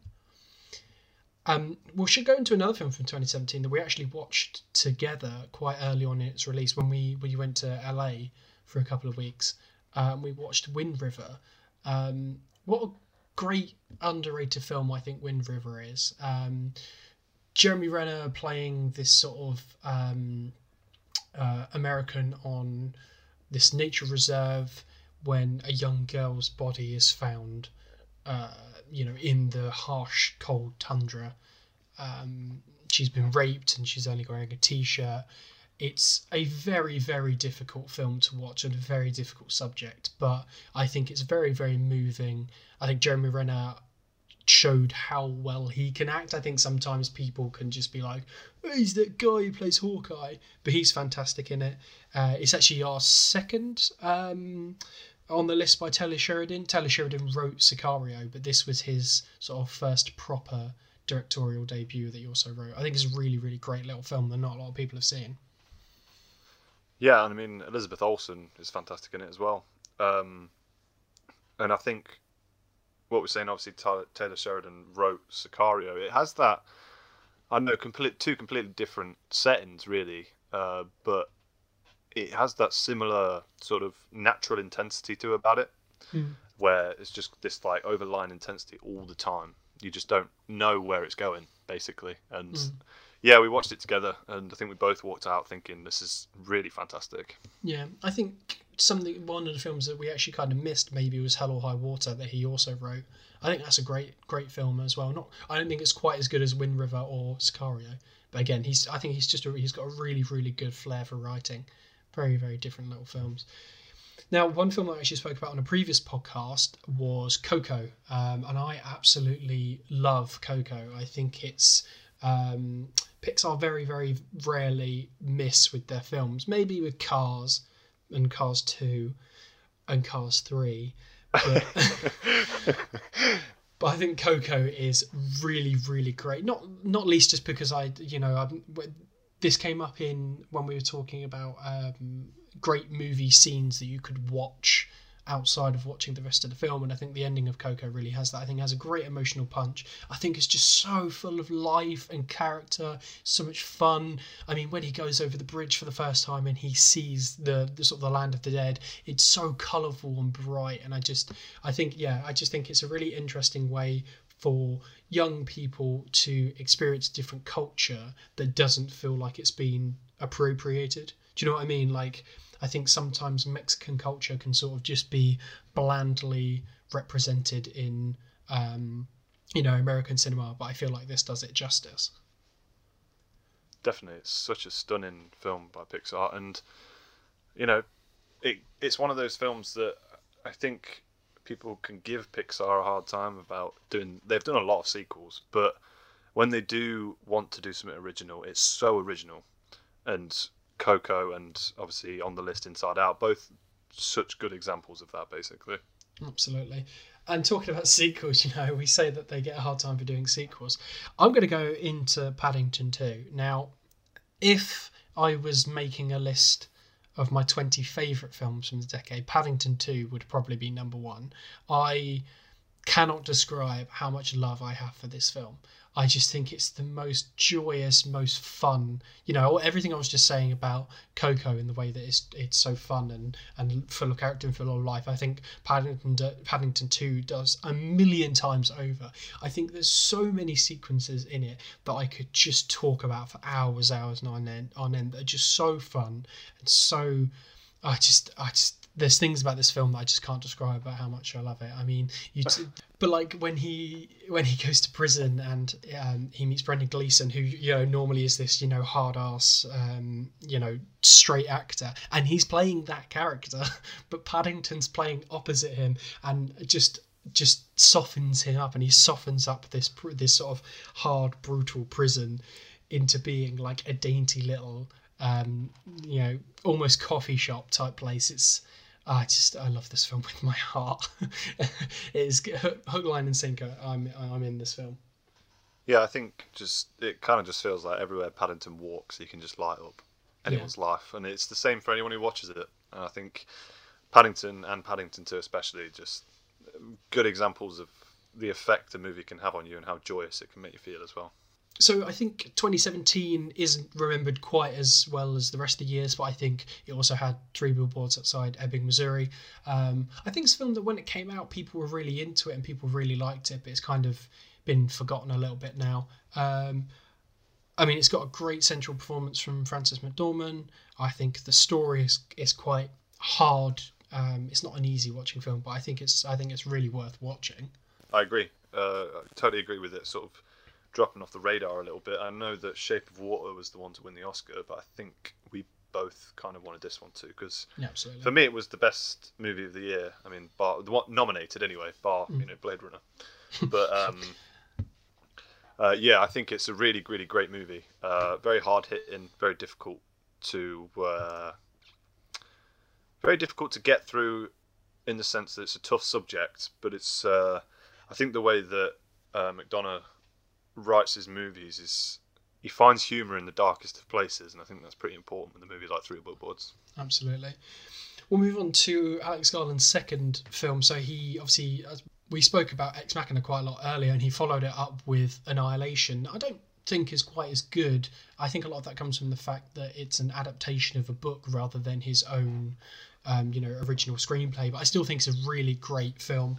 I I take Annihilation as a far more um, metaphorical film than most you watch. I don't take anything in it literally. I think it's um, talking about quite a lot of interesting topics um, via having this sort of bizarre shimmer thing just appearing and then Natalie Portman going in it. And I think it's a really, really interesting tale. I think it's uh, really original in its sort of visualizing of everything that's going on. You know, the, the nightmarish bear thing is horrifying and will haunt you for years to come. I think that is a really it's a really great little film.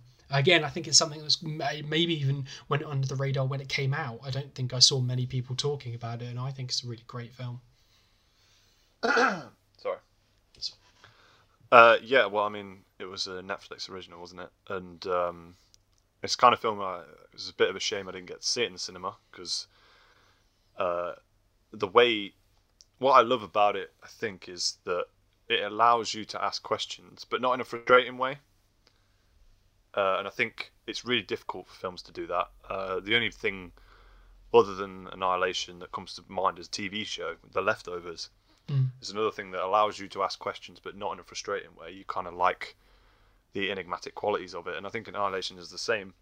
Um, I mean, you I think you understand more about it. You've read the book, right? Yeah, yeah, I really like the book. Yeah. Yeah, I kind of just watched the movie. I adored it. I thought it was fantastic. But you know, I talk about going under the radar. I went under my radar. Really, I've just not really thought about it in a long while. Uh, but yeah, it was a fantastic movie when I first watched it. So we've spoken a lot about Damien Chazelle. We included Whiplash and La La Land in our 20 best of the decade. Um, I think when you know we spoke about Annihilation going under the radar, I think First Man really went under the radar as well.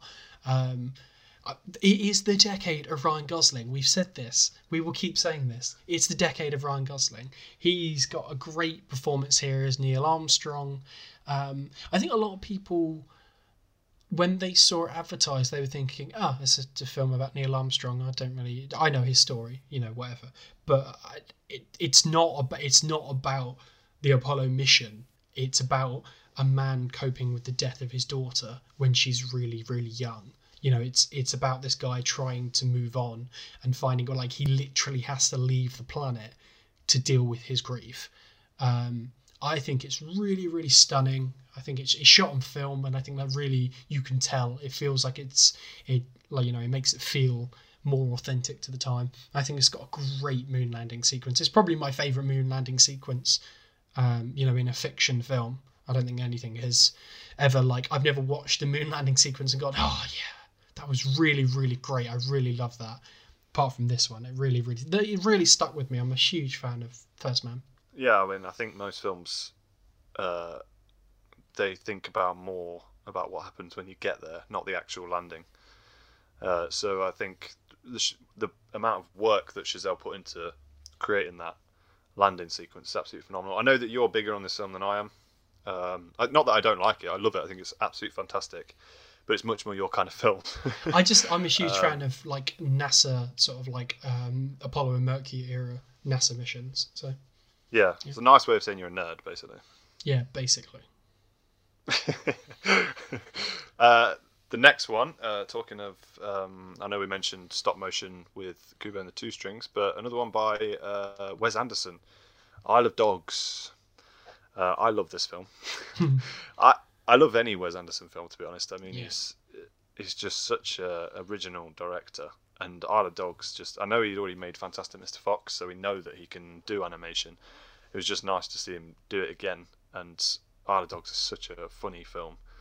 Um, I know that some people have found it some controversy with it of how it portrays Japanese people. I don't know the ins and outs of that. I know that I enjoyed it. Wes Anderson is one of the most consistent directors out there, and Isle of Dogs just speaks volumes about his quality again. I loved it. It's just great. totally agree. I think it's got a stellar cast as well. Like he's he's just made Wes Anderson's got this really great way of using the same cast again and again, but in unique and entertaining ways. You never think, oh god, he's using this person again. I just think, yeah, he has a really great way of doing that. Yeah. Um, another film to go back to the great Yorgos Lanthimos was The Favourite. Uh, again, it's a film that like I'm not massive on period pieces as much. There are great ones out there, but this one's just completely unlike any of them you've seen. uh, it's got three central performances that are absolutely phenomenal, um, and I never thought that Lanthimos' style would match something set in this time. Um, but yeah, it's uh, it's a fantastic movie, and I know you said it's it would be your favorite Lanthimos film. It is. I think it's just because it's really it's it, when I say it's more accessible, I don't mean that it's like less unique and it has less of a style. I just think it's really really watchable. Like I've probably f- seen it three or four times now. Like there's been so many times where I'm like, oh, I'm gonna watch a film, and I'll just see it on you know whatever streaming service or I'll notice my DVD of it or whatever. And I'm like, yeah, you know what, I'm just gonna watch that because it's so funny. Like I, I don't I don't think any of his other films his films usually have moments of humor but this film is just so so funny. Yeah it is. I think uh, Olivia Colman helps with that as well. I, I mean her, uh, her Rachel Weisz is- oh I love it. It's the best thing. She's a national treasure that woman. She's She just great. is. What a great little film, yeah. What a great film. so we actually mentioned this film before when we were covering our 20 best of the decade because it was one that was nominated alongside Roma for best foreign language film at the Oscars or best non-English language film, whatever the fucking best international film. I don't remember what the fucking thing was called at the time.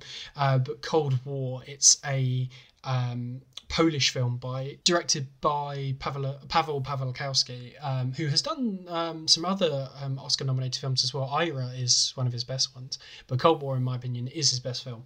Um, I know it took you a little while to come around to it because I actually saw it in 2018 and you've only seen it recently. But I really, really love this film. I think it hit me in a way that I, I wasn't expecting it to be as good as it was. Um, it's really short at like 90 minutes, but it spans about 15 or 20 years, and I think it does it effortless, effortlessly. Um, the two central performances by the people who are sort of um, falling in and out of love, I think, are really, really great. But I think what always stuck with me is the cinematography. The way that it's shot is so beautiful, and the way that it frames its characters and just creates this sort of it I always get whenever I watch it, I always get this sense that these people like they're lost in the world around them. They're just these two lovers lost in this sort of massive world that just doesn't they don't know how to fit inside of it.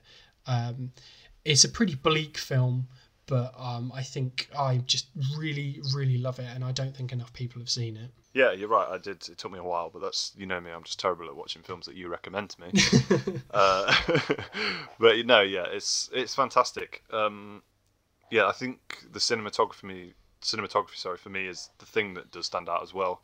Uh, similar to what you were saying, it to me it felt like obviously it's um, during the communist insurgence of Poland, and uh, they obviously flee to France. And what I love is that when they're in France, uh, it almost looks like Breathless, the Godard film. Yeah. It's almost like that, but it has that style of Paris, but the way he shoots it makes it very clear that these two are not, well, especially uh, the woman in it. She just doesn't feel comfortable in this place. That was something that stood out for me. Uh. Was that it has that kind of style and love of Paris? You know, this very stereotypical romantic side of Paris, but he kind of juxtaposes it with this beautiful cinematography that makes it very clear that this woman is not feeling that, and that was one thing that stood out to me. Uh, I'd probably say you are definitely bigger on this film than I am, uh, but I'm not going to bash it because it's a fantastic film. Yeah, I really love it.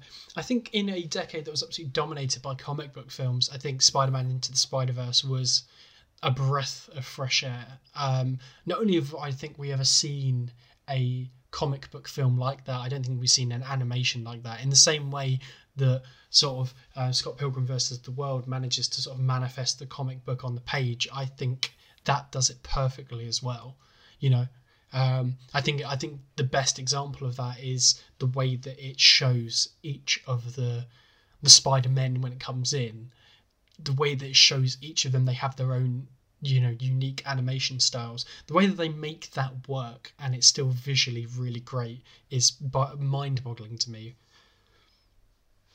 Yeah, I mean, I remember seeing the poster for it, and obviously, I think there was an exhaustion when you see something new coming out about Spider-Man or anything that's just been redone so many times. But I'm so glad that it did. Uh, it's it's such a refreshing film. Uh, you know, it it's a comic book movie through and through. It plays on the cliches, and it know it, knows it has to be cliche, but it's also so original at the same time. I love it. Yeah, I totally agree. Um, shifting completely, we had Marriage Story in 2019. Um, now, if you didn't ever think Scarlett Johansson was a good actress, I think this is a prime example of why she has always generally been good in her performances. You know, Lost in Translation was probably one of her best until this point, but I think this is um, you know, really great. And then this is Adam Driver just being like, you know what, I want everyone to take fucking notice of me because I am a good actor and you're not giving me credit for being a good actor. That's what I feel like he had to do with this film. Um, and it's it's a film that you could very very easily be like, yeah, it's it's a performance film. You know, it's very about you know these two characters and the performances are but it's got a really really great story to it too about these two people that you know are still in love but their marriage doesn't work anymore so they have to have this divorce. But the system of divorce is just built to pit these two people against each other. You know when when they decide that they are going to split they they're very um, calm and pretty diplomatic about it. But there's just moments throughout where they're just they're they're almost not annoyed at each other, but they've but they've sort of annoyed at everything that's going on, and they just release it against each other because they don't know where to put their anger. Um, it's a very emotionally affecting film, and I think it's a very maturing step for Noah Baumbach too. I think I really like Noah Baumbach's films, but I don't think he's ever made a film this good. I think this is quite a clear cut, you know, best of his filmography so far.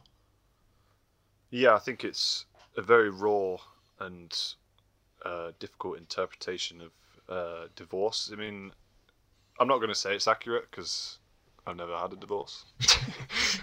I've had seven.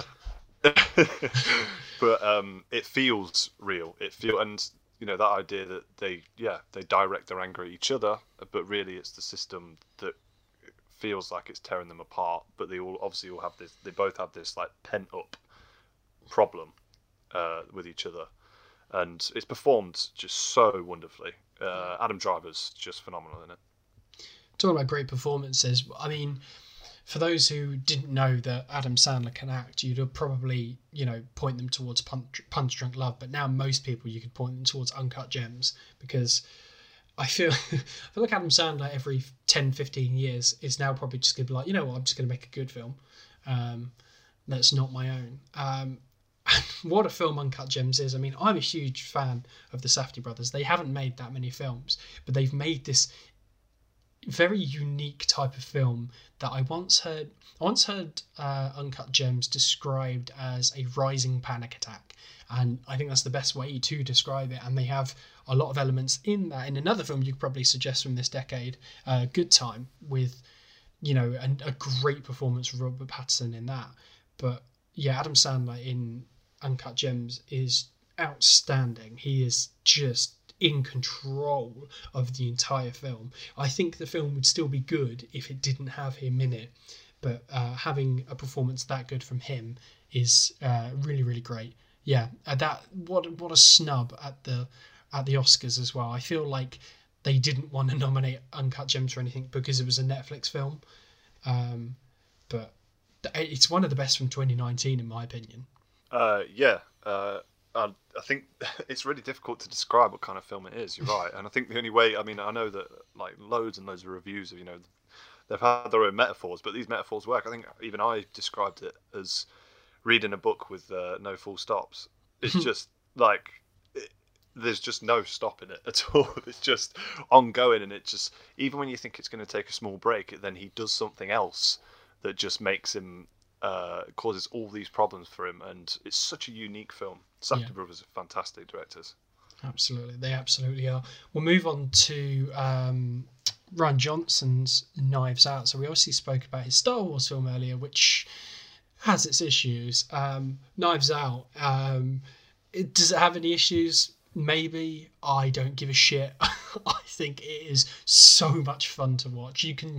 I feel like he had fun with Star Wars, but he he was probably a little bit reined in because he had there was all this studio control and stuff like that. Not that that's necessarily always a bad thing, but I feel like with this he was just given a load of money to go make whatever film he wanted. Um, and you can just tell every single person involved is having such a fun time. You know, um, Daniel Craig absolutely kills it as Benoit Blanc, this a Kentucky PI, and oh god, it's just it's just pure enjoyment from start to finish. I think it's so fantastic, and in a genre like murder mystery, to be able to essentially reinvent you know Agatha Christie's way of doing murder mystery is to say you're going to do that is pretty bold. To be able to actually succeed in that is something else entirely. Yeah, I mean, I think I, I think yeah, I, I watched this um, with uh, someone, and we both just came out. It's definitely a film to watch with other people, and that's coming from me, who just doesn't watch films with people. Uh, it's such a fantastic film, and I think at the time, me and you were going to make. A, we were debating doing a best of 2019, like top five. Um, I'm not sure, but for me, this is like top three. Yeah. I I absolutely adored it. I love the whodunit genre anyway, uh, especially the first time you watch it, definitely. And uh, it's just performed so well, uh, but with just so much fun as well. Like you said, Daniel Craig's funny as hell, is it? He's so funny in it. Um, and uh, Ana de Armas as well, obviously, uh, really started to emerge by the end of Yeah. the decade, and she's fantastic. And you know, it's nice to see Chris Evans not being Captain America. Yeah. I mean, has I love him as Captain. America. Mm. I love him as Captain America, but it's just nice to see actors like that so like ingrained in the superhero genre. It's just nice to see them prove that they are actually great actors.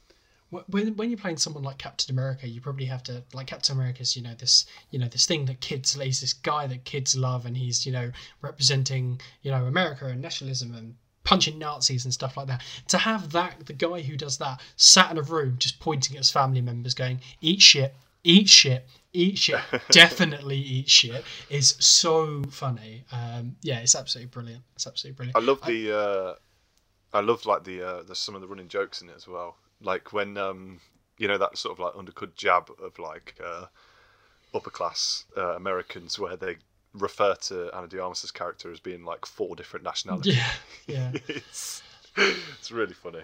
And it's got a great opening like the way that it, it sort of introduces you to all the character and the setup is so brilliant. Those first 20 minutes are just kinetic. There's no slowing down at all where you have the police and benoit blanc just interviewing all the family members but it sort of interweaves all the family into one sort of just sort of dialogue is genius. It's so clever.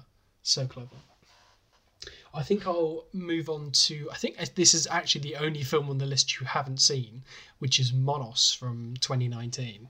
So Monos is directed by Alejandro Landes. It's a Colombian film, but it's set in a South American country that's not said. You could probably assume it's somewhere like Colombia, but it's not specifically said. It sort of follows a guerrilla group of um, sort of child soldiers, um, part of a military regime that's never identified. You don't you assume that they're rebels, but it doesn't actually specifically say. So they could be governmental. You just don't know. Um, and they're holding hostage a American woman who's uh, Nicholson. Um, at first, it's a, atop a mountain, and then the second half of the film is in a jungle. Um, I don't. I, it's so hard to describe why this film is so good. The performances are just absolutely brilliant, but there's not much story to be told. So like they they're they're looking after this woman, and then they're given a cow to look after, and they're told if you know they have to look after this cow with their life. And there's this man who comes from the you know it's, I think it's even called just called the organization. He comes and he keeps you know track of them and stuff like that. But it's sort of like part Lord of the Flies. You can see some sort of Apocalypse Now um, inspiration coming through there, but it's incredibly inventive. It's incredibly unique. I've never seen anything like it. Um, the score was composed by Mica Levi who uh, hasn't actually done. I mean, they did the score for Under the Skin, but you probably wouldn't like jump and be like, oh yeah, they do like they do good scores, but they don't do amazing scores. But like the Monos score is just in just incredibly inventive in the way that it uses sounds to make this like almost arresting but um, eerie um, you know track all the way through. It's it's wildly wildly um, unique. Uh, I think for most people really really need to check out. It's visually beautiful, excellently directed, and I should probably stop there because I could go on about this film for a while. I think it's a really really excellent film. The last one of these honourable mentions, and probably other than Parasite, my favourite of 2019 by pretty far actually is uh, Céline Sciamma. Yeah. Did I get that right? I think so. I think Yeah. so. We'll go Yeah. with it. We'll go with it. um, a very very beautiful film uh, about a painter who goes to a remote island to paint uh, a young lady who's meant to be married off to a man in Milan, I believe, and um, the two connect uh, romantically eventually, and it's such a gorgeous film. I think the way that it's shot and the way that she uses um, sort of hands and gestures and eye movement to suggest longing, to suggest love, to suggest desire. Uh, she really shoots it through the eyes of an artist, and I think that's so important for the character. Uh, and I think it's actually, I think it's got one of the le- best uh, last shots of any film I've seen in a very long time. Yeah, I think it's a really, really beautiful film. I think I mentioned it in one of our earlier podcasts that I think 2010s has been a really, really great decade for um, LGBT plus representation in film. You know, we we put Blue is the Warmest Color in our list, and we've mentioned films, and also Call Me by Your Name, and we've mentioned films like that. But I think something that Portrait of a Lady on Fire does that other films haven't done is it doesn't make the sexuality of the characters part of the story. It it's just a natural thing that happens. She's meant to get like the the the woman being painted is meant to get married to this man in Milan, but then falls in love with the person painting her. There's no thing of uh, there's not really much of um, you know oh we shouldn't be doing this because we're you know two females or anything like that, which I think you could do in a period piece. Uh, and still have an important message to tell, but that's not what it's about. It's just about this um, raw um, kinetic love between them. You know, it's just so natural. The love between them is so natural, and it's so sad when they come to this realization that they can't have it forever. Uh, it's a stunning film. I mean, it, gr- she's had a great decade too. She did. Um, Celine Sciamma has done um, Tomboy and Girlhood. Am I right saying Girlhood? Oh yeah, I think Yeah. which are both great films too, and I mean we could have mentioned them earlier, but I I think this is more. Um, she's really upped her sort of quality now. She's raised the bar for her home uh, for her own work with Portrait of a Lady on Fire. Stunning piece of work. Uh, but yeah, speaking of you know Oscar snubs, uh, Portrait of a Lady on Fire and Monos, um, two incredibly effective movies. Um, who again they probably would have lost out to Parasite anyway, but uh, still a snub in my opinion. Uh, and Portrait of a Lady on Fire, as I said, is such a stunning film and one of my favourites of the year, hundred percent. I, yeah, I totally agree. I totally agree.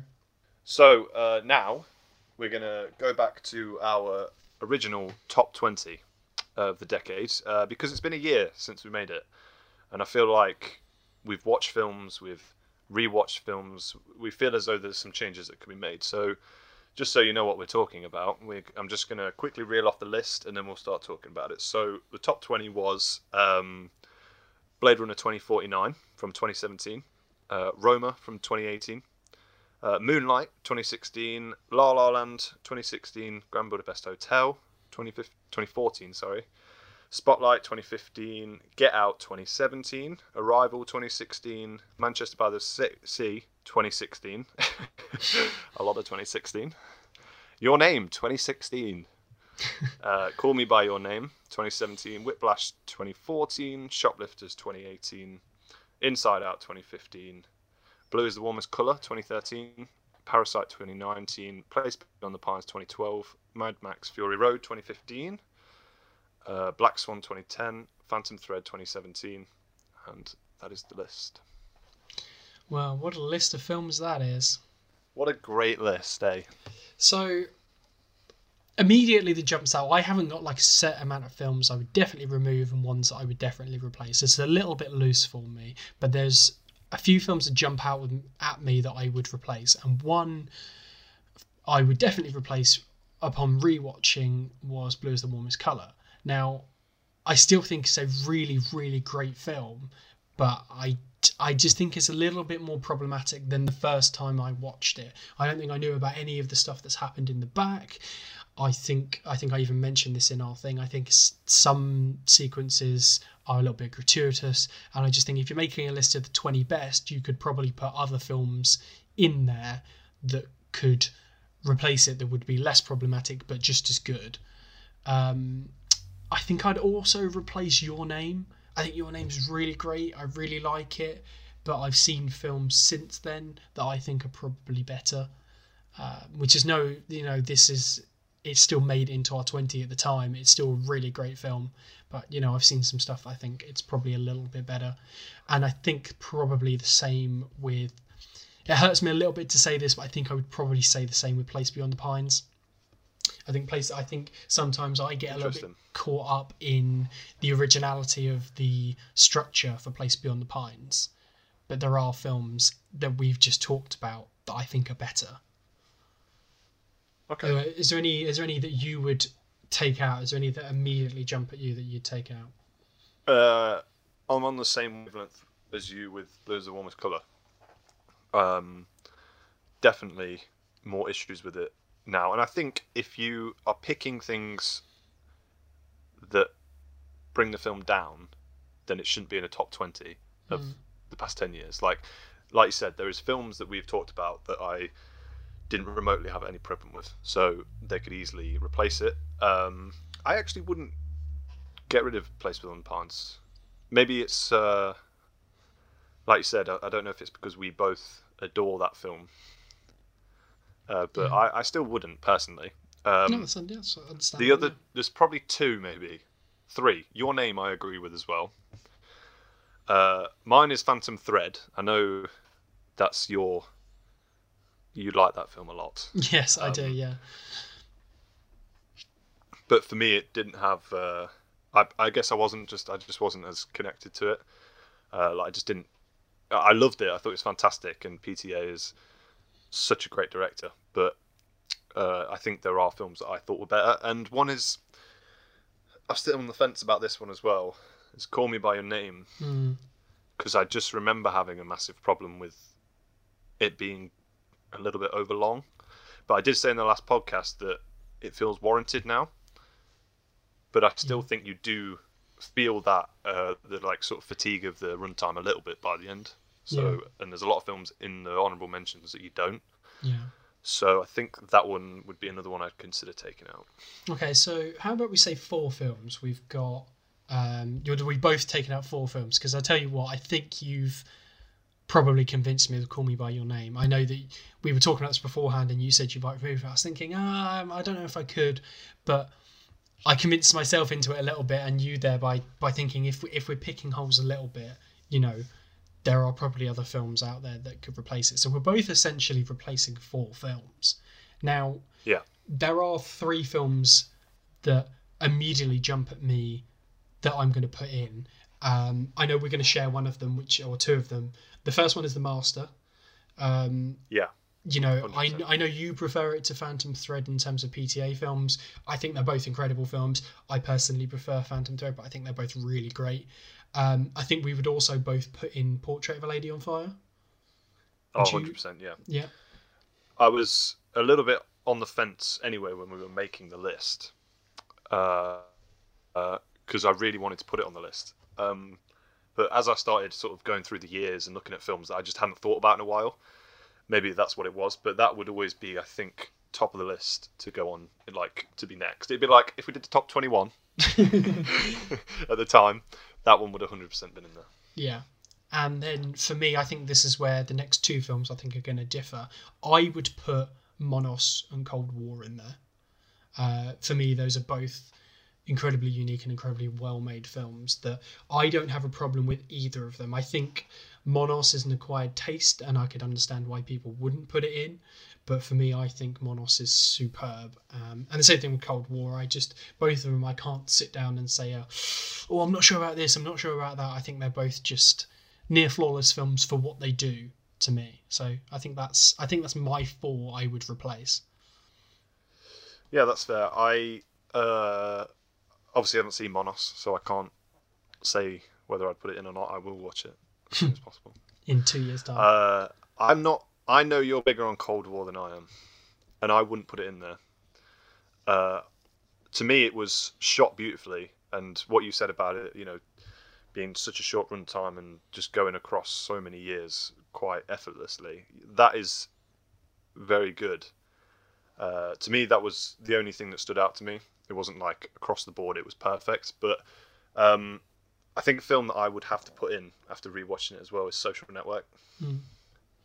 I don't know whether it's partly because it it feels very important for the time now.